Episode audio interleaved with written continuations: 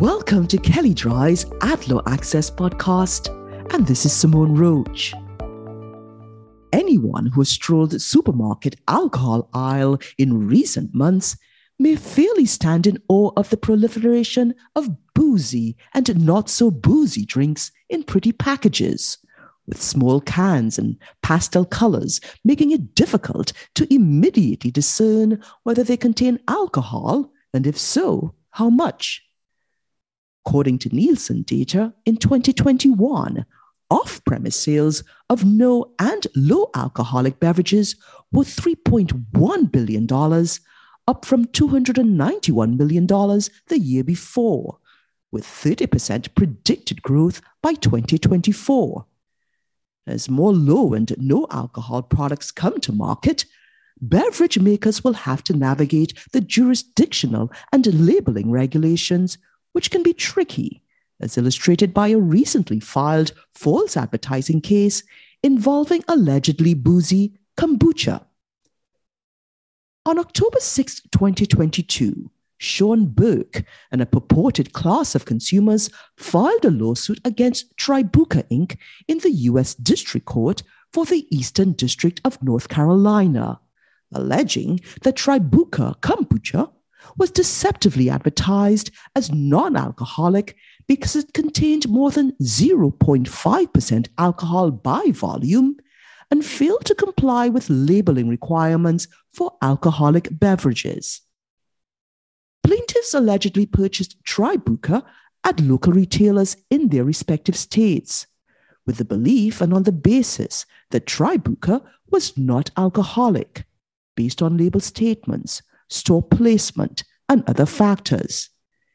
Based on lab tests allegedly showing that the Tribuca beverages contained more than 0.5% alcohol by volume, plaintiffs assert claims for violations of state consumer fraud acts, breach of implied and express warranties, fraud, unjust enrichment, and violations of federal and state labeling laws. Why does this matter?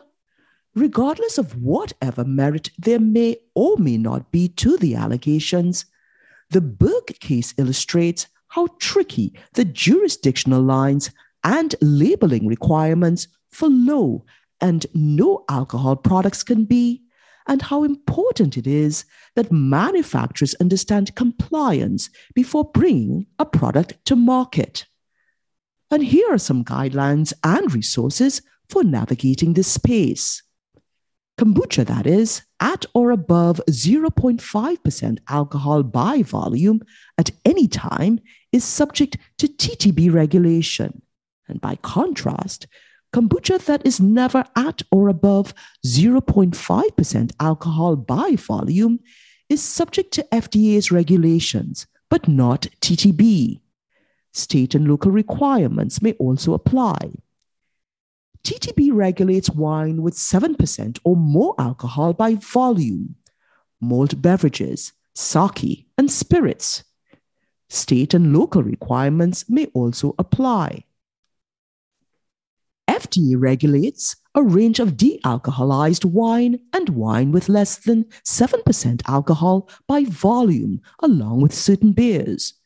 And this is why many new entrants to the low and no alcohol category feature nutrition facts panels and other familiar food labeling elements, along with disclosures regarding alcohol content and a Surgeon General's warning.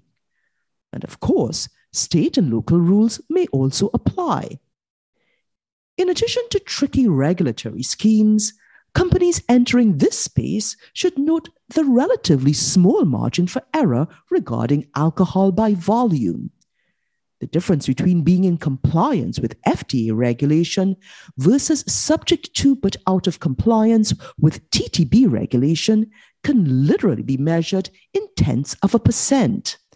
If you'd like more information on what you've heard on this topic, please contact either Christy Wolf or Christina Ferretti, and you can find their contact details in the show notes.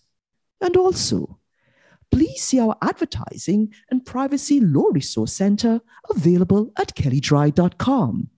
And please download the AdLaw Access app for Apple and Android phones, available in the Apple app and Google Play stores.